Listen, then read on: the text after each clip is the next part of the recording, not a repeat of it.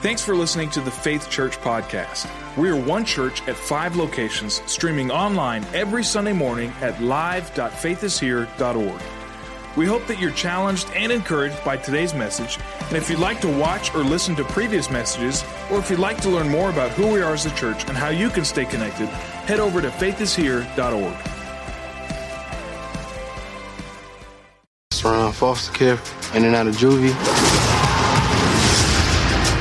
I've been fighting my whole life. It's not a choice for me. You see this guy here staring back at you? That's your toughest opponent. Who's next? I believe that's true in the ring, and I think that's true in life. They don't know what we've been through. You belong here.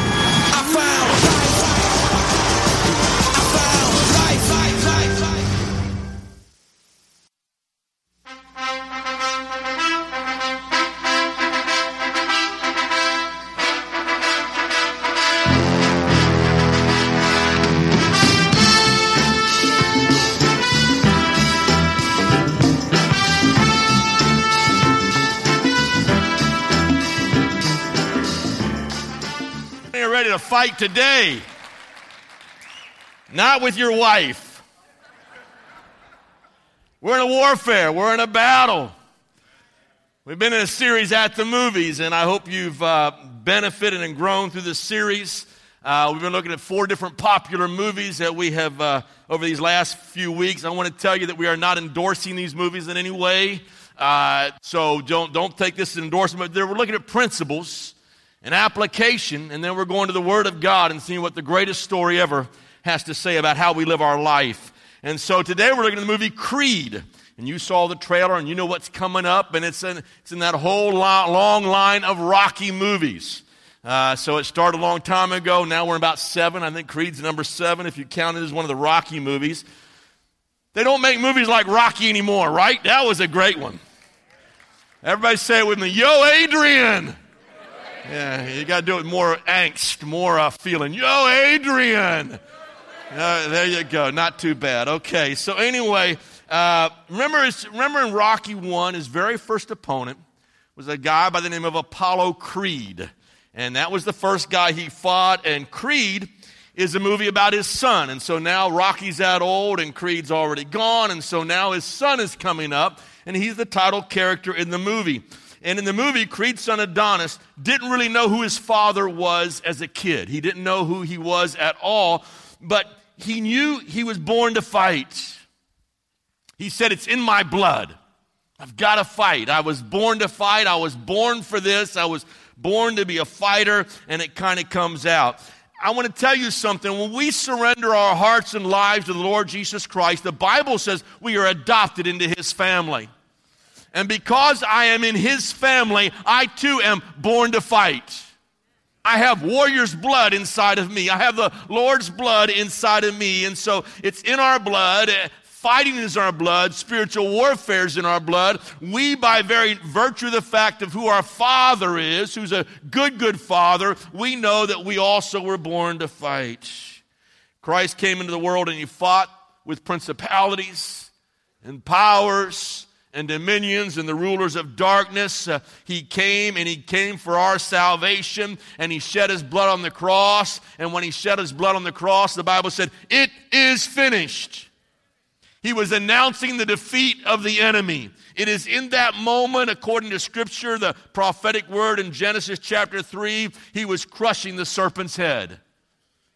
He gave his life on Calvary.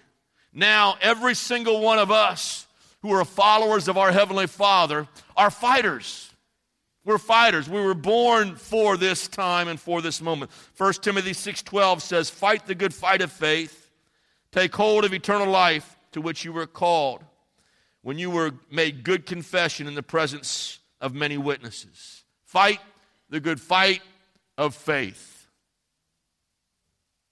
How does a fighter win the battle? How does it happen? I want to give you three things this morning. If you have your outlines, you can follow along with me today. They should be on the back of your bulletins there. First of all, number one, if we're going to win in this fight that we are called into by virtue of the fact that I'm a child of God, is we got to know who our enemy is. We got to recognize our enemy. Because the enemy wants to take you out. He wants to destroy you. And if we fail to recognize him, then your guard will be down. And when you least expect it, first of all, he'll hit you with a body blow right here. It will buckle you down, and then he will come up with a haymaker underneath the chin, and you will be flat on your back, and he will take you out. And so you better know that the enemy's out to take you out. He doesn't like you, he hates you, he wants to destroy you in any way he can. The devil is a powerful adversary. John 10 and 10 describes a little bit of his tactics. The thief comes to steal, kill, and destroy. 1 Peter 5 and verse 8 describes him this way Be self controlled and alert. Your enemy, the devil, prowls around like a roaring lion looking for someone to devour. So he is a lion, he is out to destroy you and take you out. His influence in this world is very, very real. Now, let me tell you the most deceptive lie that Satan uses, that he plants into our brain. He's an accuser of the brethren, by the way. One of his definitions or title is the accuser of the brethren. Let me tell you a little bit what seed or what thought he tries to plant into your mind, into your brain. And it's simply like this the Father is really holding out on us. He doesn't really love us or care for us. I want to tell you that is simply a lie from the devil himself. It's the same thing that, that, that Satan suggested to Eve. And so you go all the way back to the very first temptation in the Garden of Eden, and Satan is there, and Eve is in the garden, and he basically says, You know what? If God really loved you, why won't he let you eat from all the trees? Why keep a tree back? Why withhold anything from you? If, if he really, really cared about you, if he really, really loved you, then you should be able to eat of every single tree in the garden. Why does he keep you in the dark? Because he says, in the day you eat of that tree, you will be like God. And so the temptation is to question the love of God ultimately. Satan tempted Jesus in the same way. Remember, and, and, when he was on that Mount of Temptation and the enemy comes and he attacks them with three very specific temptations that deal with the lust of the flesh, the lust of the eyes, and the pride of life? Remember, remember the, the subtle temptation that is there when he's hungry? He's been fasting for 40 days and 40 nights. And, and so he basically says, Why are you so hungry, Jesus? If God really loved you, He wouldn't put you through all this. In fact, you could just speak the word and turn this rock into a loaf of bread. If God really loved you, He wouldn't keep you hungry like you are now. And Jesus responds by this statement, and I want you to get this. He says, Man does not live by bread alone. In other words, since God is good, we don't need anything else but God. And if we'll get that through our minds and through our understanding that God is a good, good Father, He's a good, good God. We sang about it in a couple of different songs. He's our Father, and He is good, and He is always good. And if He's always good, He is really all I ever need. God's good. He completely satisfies with God. I don't need anything else. But here's the lie once I start to believe or doubt the goodness of God, I become attracted by Satan's offers. I become attracted to what he has to give me or the, or the temptation that is out there. And that desire within will reach for his bait, and then he has me hooked. It all stems from doubting the goodness of God. The Bible says it's the goodness of God that leads man to repentance. And when I doubt his goodness, when I don't believe his goodness, when I don't fully grasp it, when I feel like he's holding back on me in some way, then pretty soon the bait of Satan looks all that much more appealing and alluring, and I reach for that. There's something better, I think, that's out there, and so I follow his bait. It's the goodness of God that keeps us from sin. David forgot the goodness of the Lord, took Satan's bait, listen to me, and committed adultery and later murder. Now, now, he sinned initially because somehow he bought into the lie that God was not good, that he's withholding something better from him. And so he buys into that lie. You say, How do you get that? Well, turn to 2 Samuel chapter 12 and look at verse number 7. After he commits adultery, after he commits murder, the prophet Nathan comes to him and nails him for the sins he'd committed. Now, he's already, this has been several months now after those acts have been committed. Nathan said to David, You are the man. This is what the Lord, the God of Israel, says I anointed you king over Israel. I delivered you from the hand of Saul. I gave you your master's house to you and your master's wives into your arms. I gave you the house of Israel and Judah. And if all this had been too little, I would have given you even more. Why did you despise the word of the Lord by doing the evil, by doing the evil in, these, in your eyes? In other words, he says, I gave you I gave you, I would have even given you more. I am a good God. I'm a good father. I will give you every single thing you need in this life. You did not have to go after Bathsheba. You did not have to kill Uriah. I gave you everything. And once in our minds we begin to doubt the goodness of God, that God is a good, good father, we go through a trial, we go through a test, we face adversity, we have a setback, and we begin to say, Why me, Lord? Then we justify our reaching out and trying to satisfy our own desires by turning that rock into a loaf of bread. Are you getting this?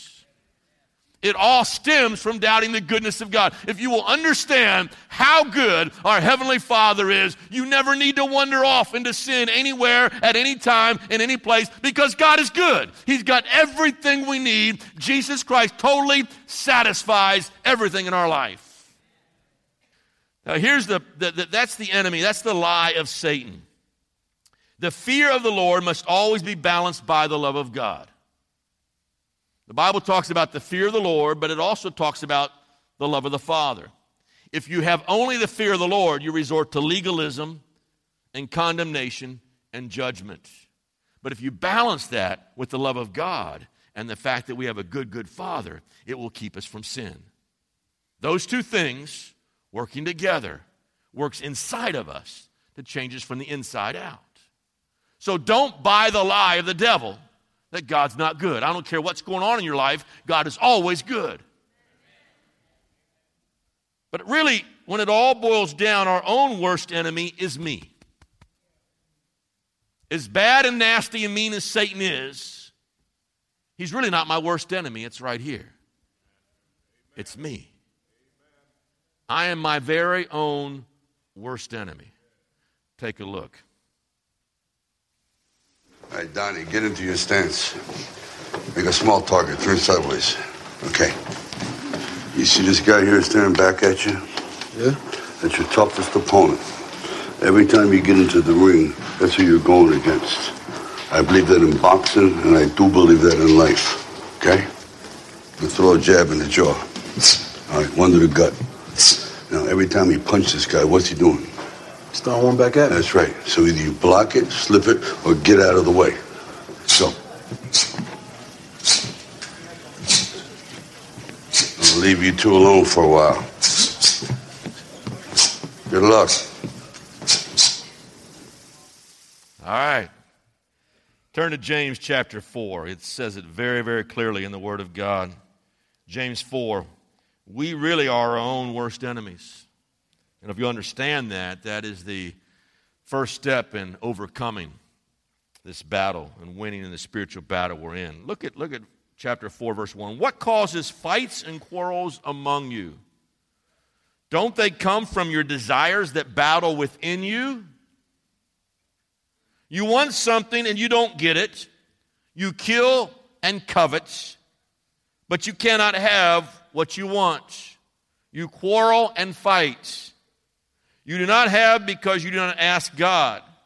When you ask, you do not receive because you ask with the wrong motives, that you may spend it, spend what you get on your pleasures. How many times have we said, Oh, I've blown it? I've blown it again. And every time I determine I'm going to resist temptation. Sin pokes up its ugly head, and I fall and I stumble and I fail all over again. And we begin to cry out, What's wrong with me? I, I can't be victorious. I seem to be doing the same things over and over and over again. And why do I keep stumbling and falling along the way? Will I ever break out of this kiss and make up syndrome with God? It's like I, I blow it again and God help me and, and we kiss and make up and we go on, but that happens over and over and over again. The Bible tells us in verse number one that I just read to you, it says the source is the desires that battle within you. It's from the inside. It battles from within us. In fact, we looked at the first movie, The Inside Out. It all starts on what's going on the inside. We looked at Star Wars, and kind of the theme was Romans chapter 7. The good things I want to do, I don't find myself doing. The things I don't want to do, I find myself doing over and over again. And we talked about this battle with self and the law and all that surrounds that. So we've kind of been looking at this a little bit over this theme of this four series. And, and, and, and the Bible says it's the desire, some translations say the lust within you. Lust or desire. That word in the Greek language is the word hedone. H E D O N E slash over the E. It, it's where we get our word hedonism from. Lust, desire, hedonism. It's, the, it's your desires are carrying on, the Bible says, this internal war that is going inside of you. In other words, the battle is within you. It's an internal war that you are dealing with, and it's fighting for gratification. Your lust, your flesh wants to be gratified. It wants to be fed. It wants to be coddled. It wants to be uh, fulfilled at any expense, any desire. And so there's always this internal war going on whether I'm going to satisfy my lust of my flesh or I'm going to walk in the Spirit of God. This war's with my flesh. The verse 2, you see the paradox of sin. He says, You want or you lust and you do not have. That's the paradox of sin in and of itself because we are always seeking for gratification in our lust, in our flesh, but we never ever find it. It never really satisfies us. The world can never satisfy. The world will never give you peace. The world will never give you joy because inside of every one of us there is what a God shaped vacuum that only God can fill. So it says, You lust, but you do not have.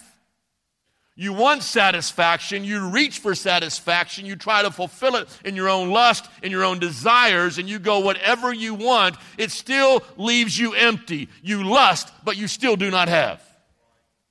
In other words, a new car won't do it for you.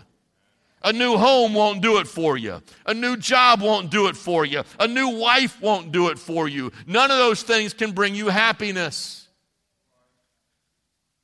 An old rocker once said, and he's very old now, I can't get no satisfaction.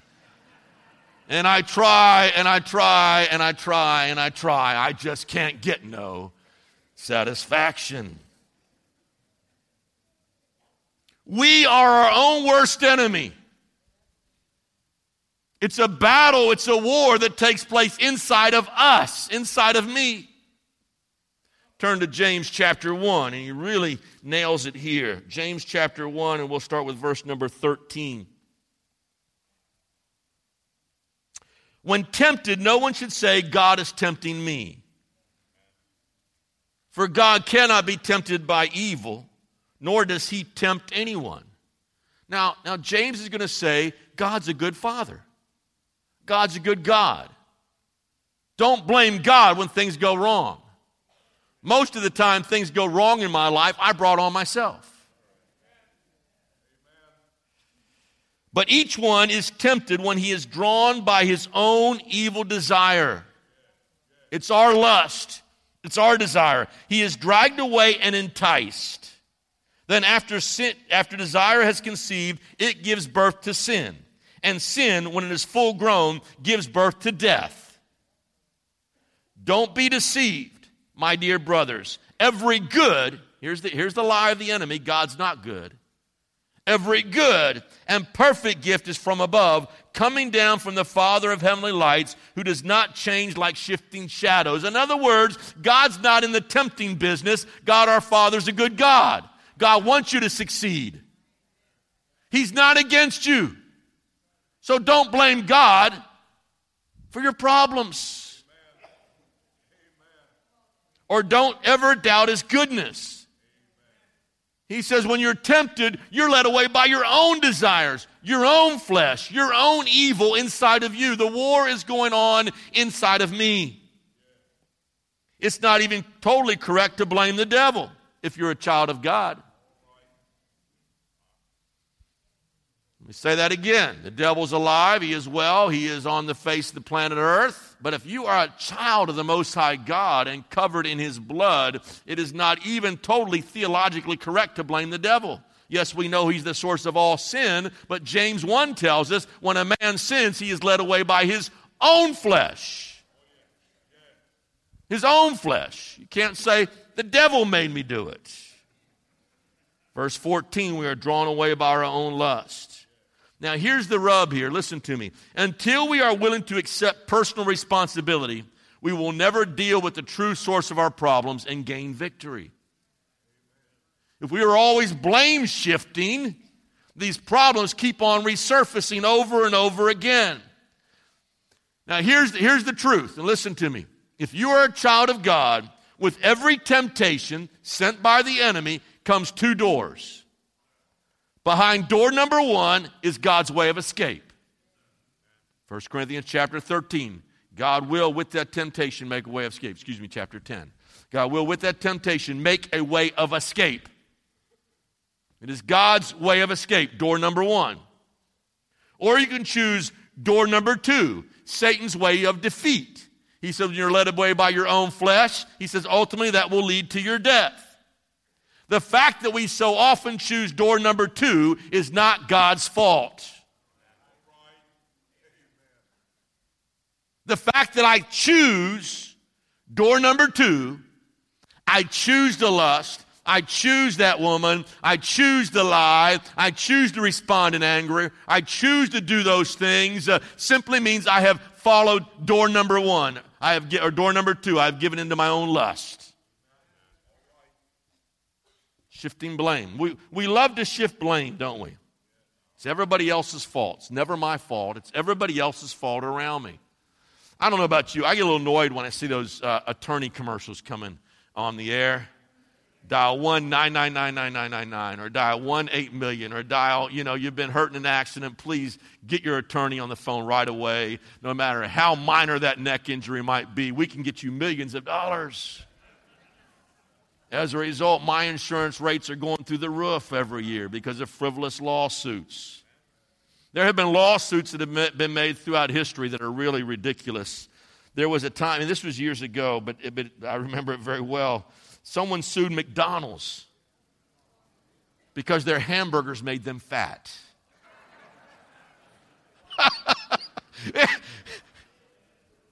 yeah, it probably did, but you didn't have to eat there.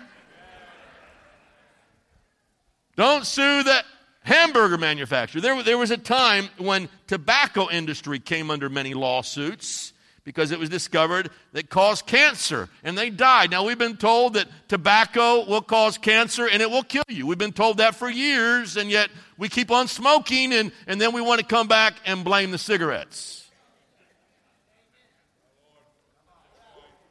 Drunk driver kills somebody on the road.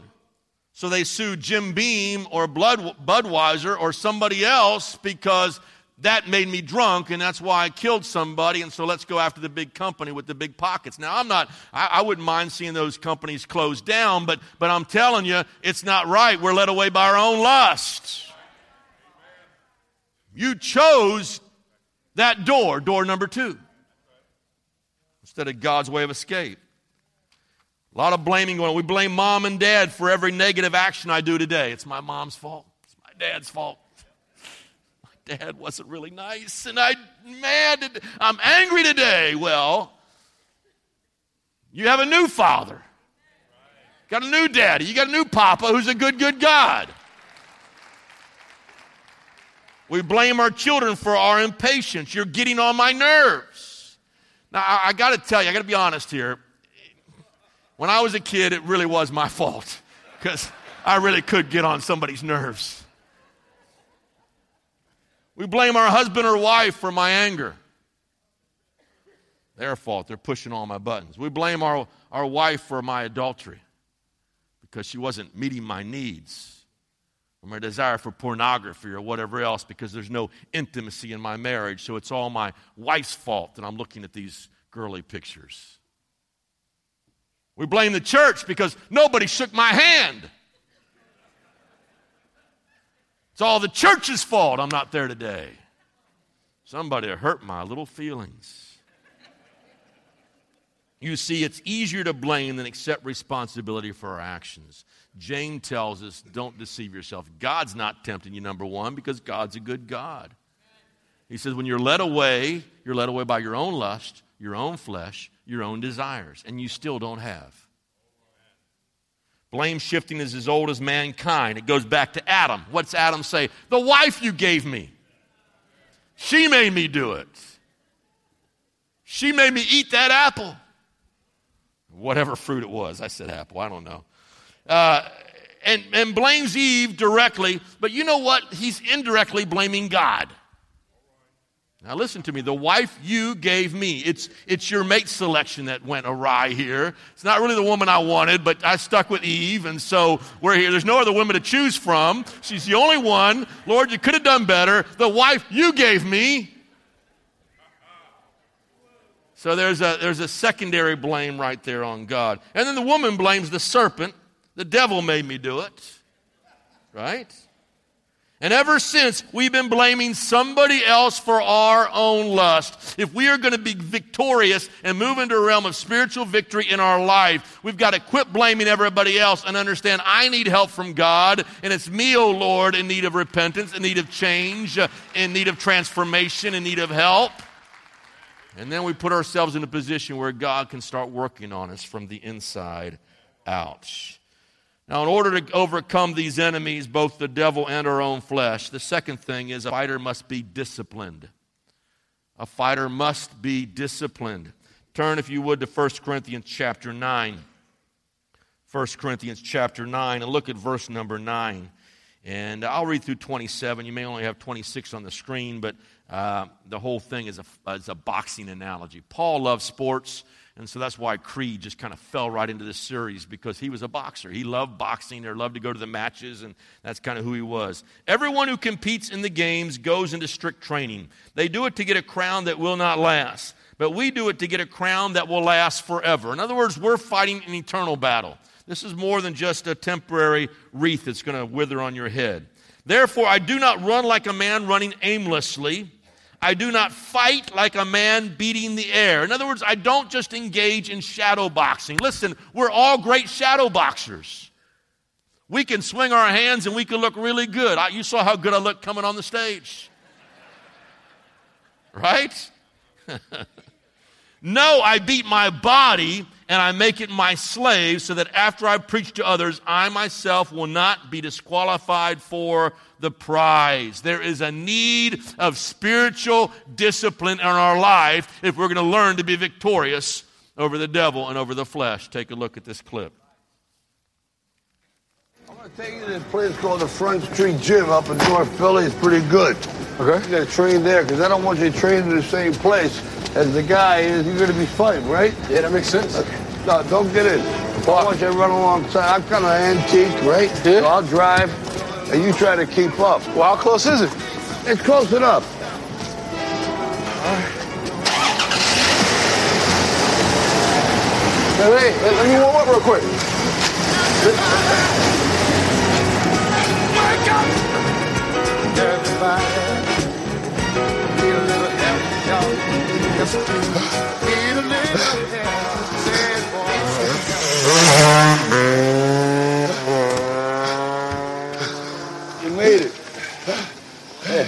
But he said it was close.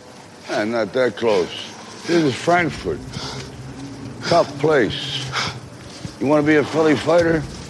This is the place to go. Philly fighters, you know, I think they're the toughest guys in the world. In a lot of ways. Maybe it's in the water. I don't know, but great place though. So with all these bikes? It's a Philly thing. These guys are popping wheelies and making noise, going up and down the street. You ride? No, I had a Harley once, but I fell off, so I decided to use my feet. Now, this kid Sporino, he's got something special. He's no pushover, so you're gonna have to work. You know what I mean? What do you think? Not bad, huh? Not bad at all. Yeah, this will get the job done. Really will. Oh, look at this, guys. Hey, the gang's all here. Good, Donnie. Look at this. This is the crew if I ever saw one. Hey, Batman, Hey, good Jack. to see you. Been Come on, so Jack. long. How you feeling, This guy's so good with the mitts. He's gonna teach a lot of stuff. He's got a lot of knowledge. And Stitch, best cut man in Philadelphia.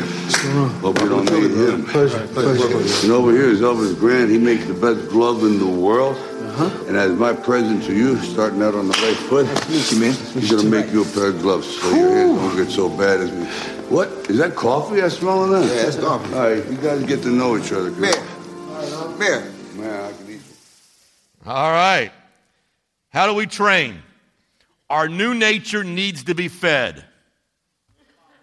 You need to feed that new nature. It needs to be nourished. How do you feed it? Daily in the Word of God. The Word of God will keep you from sin. The Word of God is a light into my path. It's a lamp into my feet. It will keep me from sin. It will keep me from stumbling and falling. If I know this Word of God, I will be strong in battle. I read Matthew 4 4 earlier. Let me say it again. Man does not live on bread alone, but every word that comes from the mouth of God. We are getting God's word into our spirit. That is our source of life. That is our sustenance. That is our key to spiritual victory. So I want to challenge you, church. Listen to me. Study the word, know the word, quote the word, pray the word, get into the word.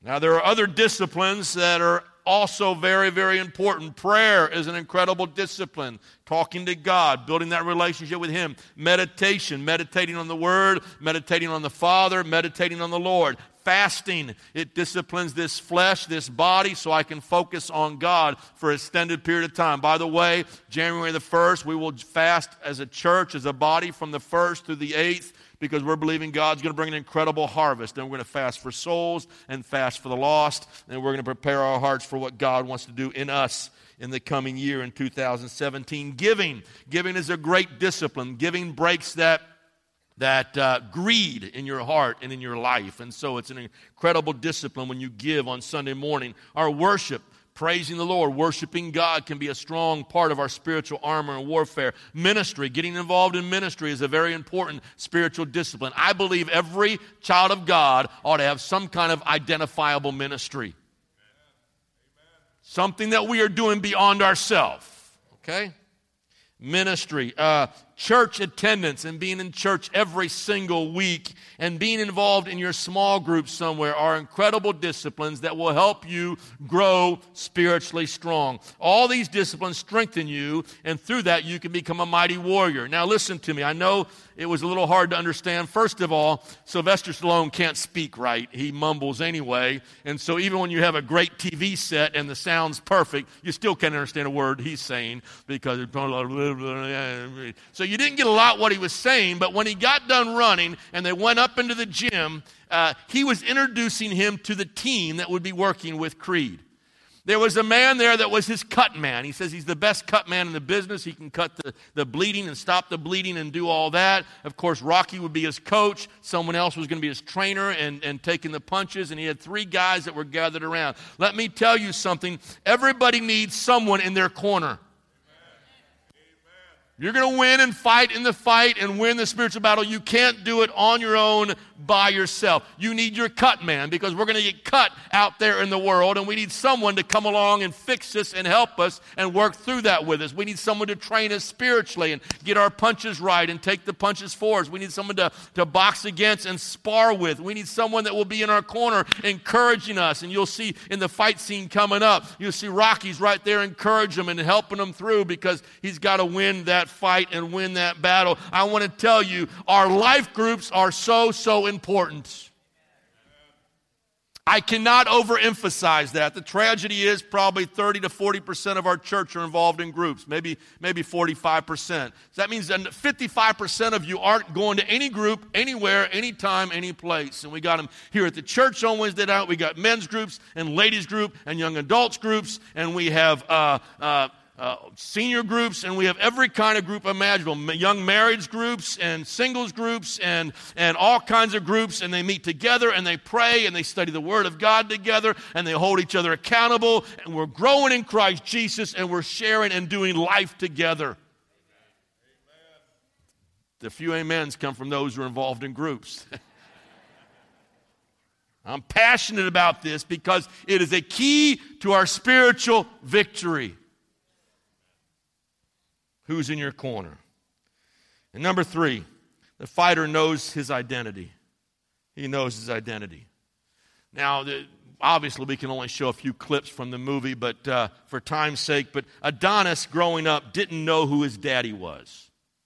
Didn't know who his father was because he's bounced around from foster home to foster home, and uh, he was actually born out of an illegitimate affair that his uh, uh his daddy had had Apollo Creed with somebody else, and he got back with his wife, and the, they were all out of the picture, and Apollo Creed dies early in the movie, and so it's all done. And in the same way, and, and, and when he finds out, and he finds out who he is, that he is the son of Apollo Creed, they want him to change his name because it's going to build up the boxing gate and all that if they know he's from Apollo Creed and they call him Creed. And he didn't want to take that name because he felt he could never live up to the legacy of his father. And so that's kind of the underlying plot of the movie. And in the same way, I think sometimes we feel condemned by our past. And we can't live up to the name of Christ or Christian. And we have struggled with that because we sin. I've failed so much. I'm not worthy. God can't use me. I've really messed up again and again and again. And I can't live up to that name. But our identity is not found in our failures. It is found in Jesus Christ. It is found in what Christ Jesus did for us on Calvary and nothing else. We cannot save ourselves. We are only saved through the precious blood of Jesus and the fact that He took my place. So our identity as people is all tied up in who He is. So I have a good, good Father, and I know who He is. And because I know who He is, then I know who I am in Christ Jesus. If we understand our victories in Christ, He's already won. He's already won. So I don't allow my failures to define who I am and we won't be ashamed of our identity as a child of God. Take a look at this last clip. To the body, trading shots. Pawing with his jab, Creed looks to land one big shot.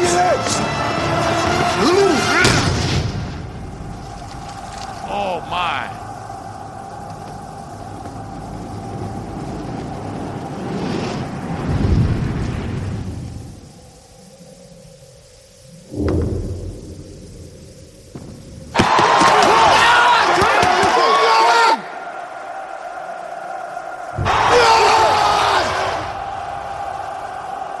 Get up! Get up, Dee! Come on, baby.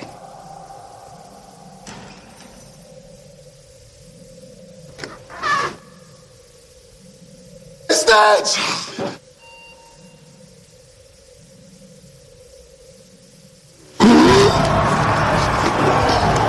Creed just got up like a man possessed. He was down but not thinks he's celebrating a knockout. Hey, get out! But the referee is dusting Creed's gloves. Creed beats the count and the action begins again. That's the heart of the champion. He has his daddy's heart, I'll tell you that much. Daddy, be ready. Hey, more work to do for Conlan. Body shot, body shot. Trying to set Creed up one more time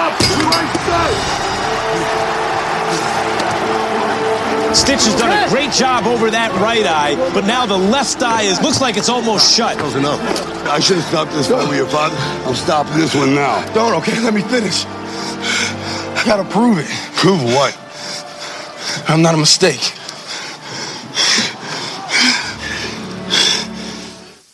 Whoa! I won't tell you how it ends. You'll have to watch it yourself later. You're not a mistake. You're loved by your Father. You're your Father's son. You're your Father's daughter. You are loved by Him. And it's when he had that vision, that last, I don't know if you saw those clips as he's on the ground. It, it, it was only supposed to be like eight seconds, but whatever, he has all these flashes going through his brain. And the last flash he had of his daddy, Apollo Creed, fighting in that earlier match in Rocky number one. And then he jumps up and he's going to continue the fight. Listen, if we're going to be victorious, we've got to understand who our daddy is and who we are in Christ Jesus. Turn to 2 Timothy chapter 4. I'm going to close with this thought. Romans 8 1 says, There's therefore now no condemnation to those who are in Christ Jesus. You are not a mistake. You are not condemned because you are in Christ. But I want to read this to you 2 Timothy 4, another great fight scripture. It says in verse number 7 I have fought the good fight of faith, I have finished the race, I have kept the faith. Now there is in store for me a crown of righteousness, which the Lord, the righteous judge, will award to me on that day, and not only to me, but to all who have longed for his appearing. Paul's writing Timothy in this passage. He's writing from a Roman prison.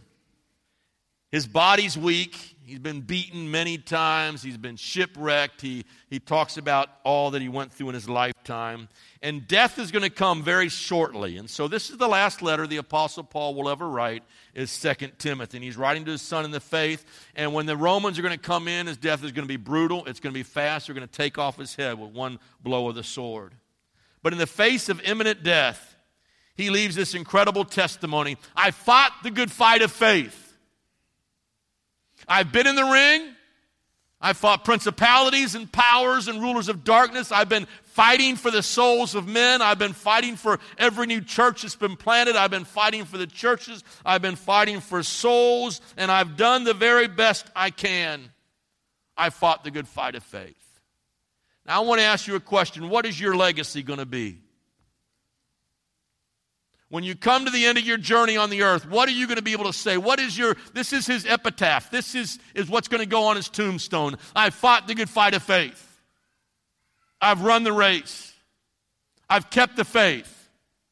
I've finished strong. What's going to be said about us? How are you finishing? When we know our identity in Christ Jesus, we got fight in our blood. It's in our blood. We're fighters.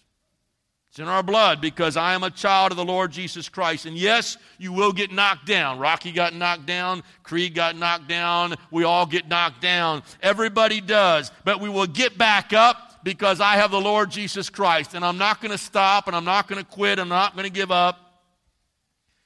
Because he says there's a championship prize, a crown of everlasting life that is waiting for me. What's your legacy going to be? Bow your head and close your eyes if you would. Thank you, Jesus. Hallelujah. Father, right now I pray for everybody in the house today. There are those here, Lord, who may not know you as Lord and Savior. I pray, God, before they leave this place, they will come to know you. They will surrender their heart and life to you. Draw them, I pray, by your precious love. Thank you, Jesus. Thanks for listening to this weekly podcast. Check out faithishere.org for podcasts and videos of our previous messages.